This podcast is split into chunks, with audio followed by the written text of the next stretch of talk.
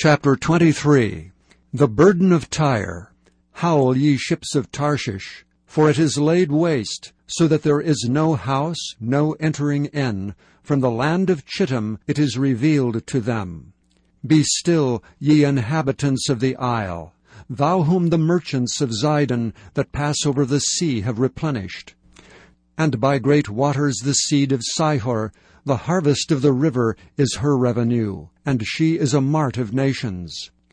Be thou ashamed, O Zidon, for the sea hath spoken, even the strength of the sea, saying, I travail not, nor bring forth children, neither do I nourish up young men, nor bring up virgins. As at the report concerning Egypt, so shall they be sorely pained at the report of Tyre. Pass ye over to Tarshish, howl ye inhabitants of the isle. Is this your joyous city, whose antiquity is of ancient days? Her own feet shall carry her afar off to sojourn. Who hath taken this counsel against Tyre, the crowning city, whose merchants are princes, whose traffickers are the honorable of the earth? The Lord of hosts hath purposed it, to stain the pride of all glory, and to bring into contempt all the honorable of the earth. Pass through thy land as a river, O daughter of Tarshish. There is no more strength. He stretched out his hand over the sea. He shook the kingdoms. The Lord hath given a commandment against the merchant city to destroy the strongholds thereof. And he said, Thou shalt no more rejoice, O thou oppressed virgin, daughter of Zidon. Arise, pass over to Chittim. There also shalt thou have no rest.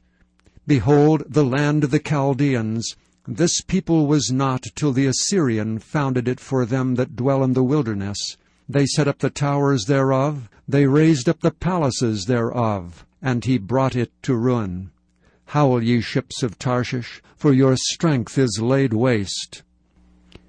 And it shall come to pass in that day that Tyre shall be forgotten seventy years, according to the days of one king, after the end of seventy years shall Tyre sing as an harlot. Take up an harp, go about the city, thou harlot, that hast been forgotten. Make sweet melody, sing many songs, that thou mayest be remembered. And it shall come to pass after the end of seventy years, that the Lord will visit Tyre, and she shall turn to her hire, and shall commit fornication with all the kingdoms of the world upon the face of the earth. And her merchandise and her hire shall be holiness to the Lord. It shall not be treasured nor laid up, for her merchandise shall be for them that dwell before the Lord, to eat sufficiently, and for durable clothing.